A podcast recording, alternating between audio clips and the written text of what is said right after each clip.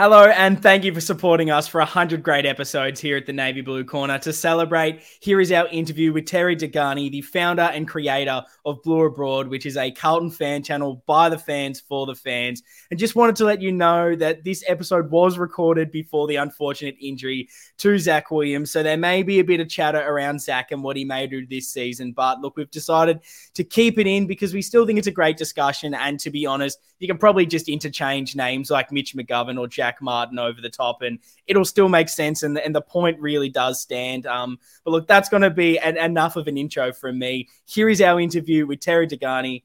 We hope you enjoy. This is a man who almost needs no introduction. Fittingly, he was the first person to support this podcast. He's a lifeblood. he's sorry, he's the lifeblood of the Carlton fan community. Mr. Blue Abroad himself, Terry Dehghani. Terry, thanks for joining us for our hundredth episode. It's a pleasure to be here, boys. Um, wow, 100 episodes. We're just talking about it off air. That's these are the little milestones along the way that uh, that are special. So it's um, it's an honor that you have me here for the hundredth. I'm really I'm really grateful. Yeah, no, thank mate. Thanks for coming on. It's it's an exciting time. We didn't think we'd get to hundred, so it's nice to tick that one off. But this episode, it's not about us. This is about you, um, and we'd like to hear a little bit more about your life as a Carlton fan. And we're going to start with Is there a, a, moment that you remember when you're a kid or growing up that, that made you fall in love with Carlton? Or I guess a really iconic moment that sort of stands out to you where you almost realized how much this club does mean to you, that it's a bit more than just a hobby? Can Start off with two? a softball question. Yeah. Oh, yeah. Ooh, Can I give you one for me? I'll give you two. So there's the first time I went to the footy. I was like four years old. It was the very first time. I don't remember a specific moment. I don't remember anything specific happening. I just remember the electricity of the crowd. Mm. We're at um, Optus Oval. We played St Kilda. I don't even know if we won the game, but I remember this feeling that has stuck with me forever. Just, just you know, sucked mm. in. Just you know that feeling, the electricity in the crowd, the passion, um, just that feeling of joy and electricity. That was probably what got me hooked. Um, and then the moment where I realized it's just more than a hobby was probably 2020 um, so wow. we were in lockdown and we played the dogs early in the year and we belted them. Um, and I remember crying after the game because I'm like, oh my God, we're here, we've arrived, and I'm not even going to be there to watch it. so that's the first time I think I've admitted that as well. that's oh, good. Now, that's, yeah, I mean, like those moments, I know, like for myself, just thinking back, being a fan as a kid, uh, there was something special about Princes Park, like walking into that, I just, there's so many games that I probably can't even tell you who we were playing. I probably was too young to even really understand what was going on on the field, but I don't know, just being there with this atmosphere where it was like 99% Carlton supporters, everyone just having a good time.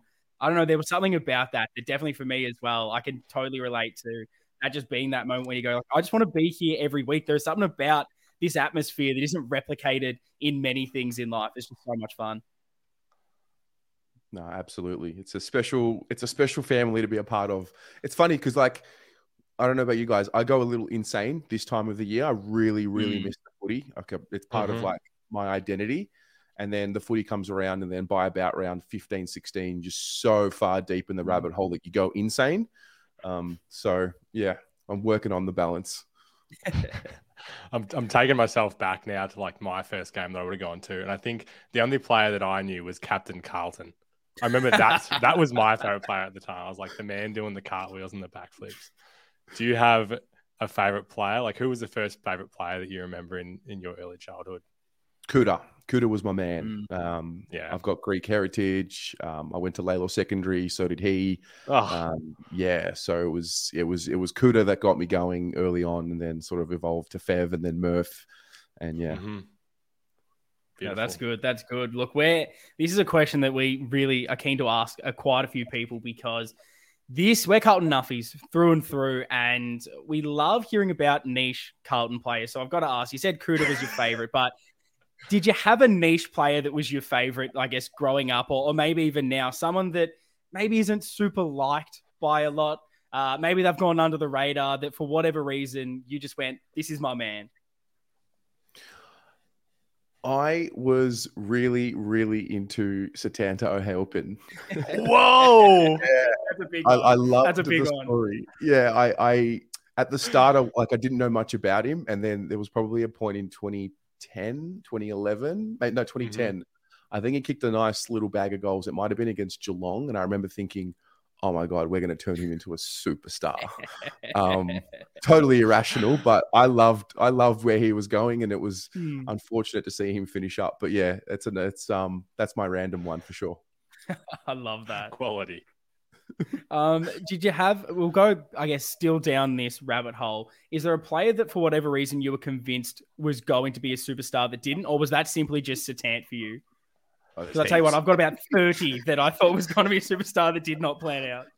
so many. I mean, oh wow, like Kane Lucas, Troy Menzel. Classic. Um, Yeah. yeah.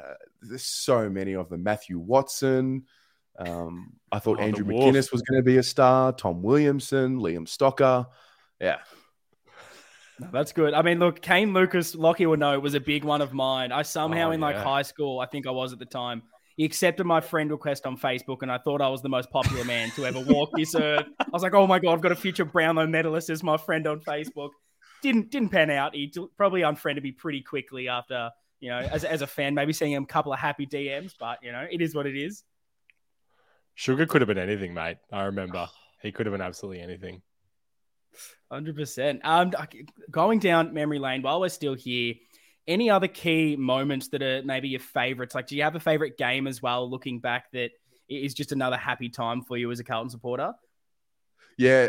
I mean, the finals are always special, given people our Yeah. age haven't seen too many of them. But I won't give you any of them. It's it's round three, 2012. It's just Mm. Um, yeah. I'll never forget it. Like we'd come off 2011, we played finals, were unlucky not to make it through the prelim.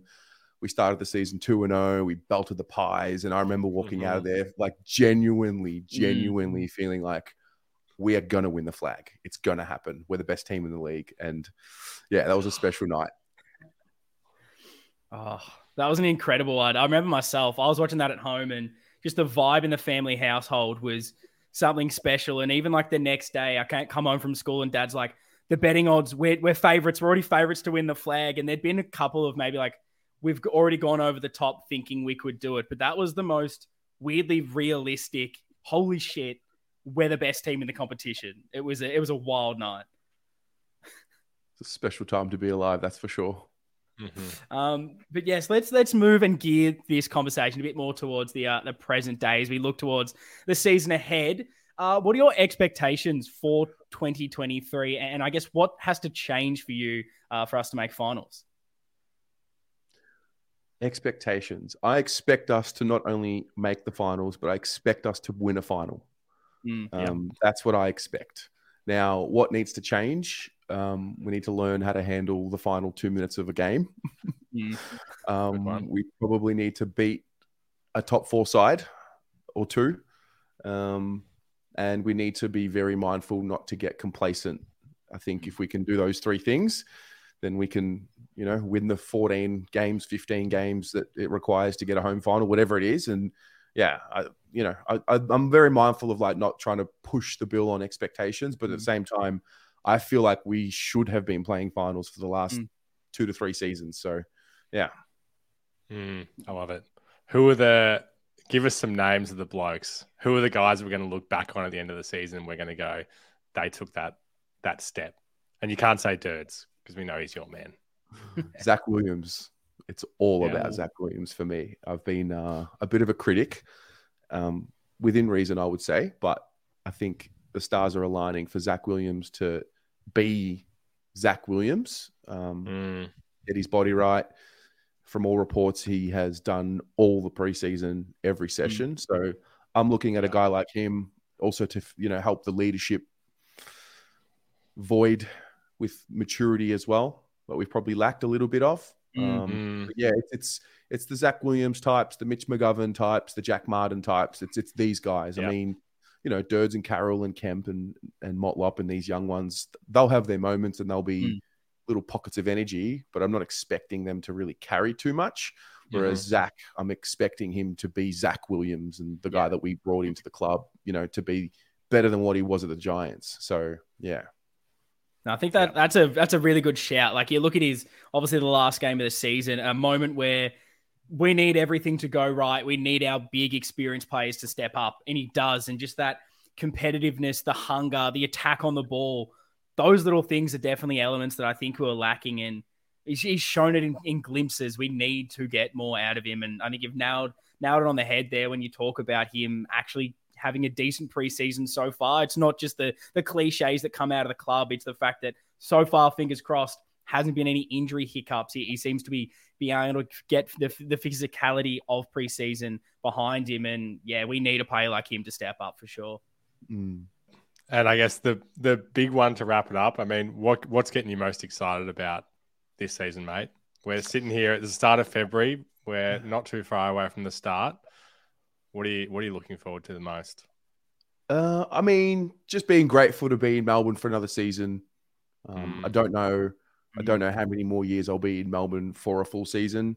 You don't know what yep. the future's going to hold, that kind of thing. Um, so there's that at a base level, and then you know the the the hope that we all have dangling in front of us of walking to the MCG for a final. Mm-hmm. You know that's something we've been waiting for for just too long. I mean, we got a little taste of it ten years ago, but you know to have the ability to like step into a realm of you know four, five, six years, hopefully in a real window of success or mm. you know um, premiership or pr- hopefully premierships.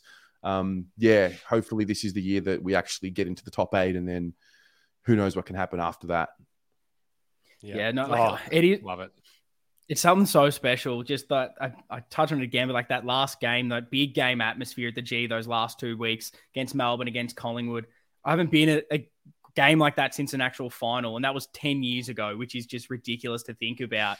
That's just what gets you excited. The amount of times I just stop during those games and just take it in and actually look around and be like, oh, I just love this. Like, this is what footy is all about. So I agree with you there. Like, that is such a fun thing to be excited about. And I feel like it's that time of season where you've you've had your break, you've had enough time off where you've digested everything, and you just you're, you're desperate now for some sort of action to start. Mm. Hundred yeah. percent. And, I, look, I, and I love. I just want to say I love the first part of that answer as well, Terry, because it's easy to forget.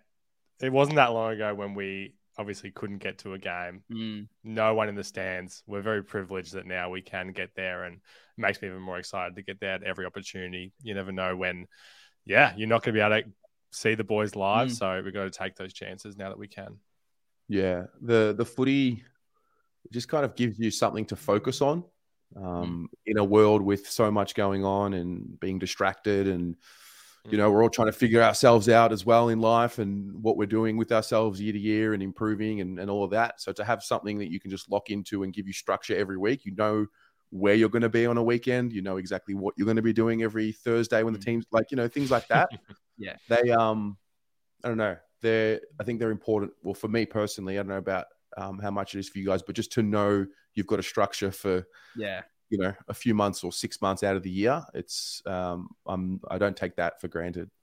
Mm, no, sure. absolutely, absolutely love it. No, look, thanks Terry for joining us. Um, you can find Terry over at Blue Abroad, which you probably already know. Um, follow him um, on all socials; they'll all be linked in the comments and in the show notes of this one. And find him on YouTube. Subscribe. That's what we need to do here. And look, thanks again, Terry, for giving up your time and helping us celebrate our hundredth episode.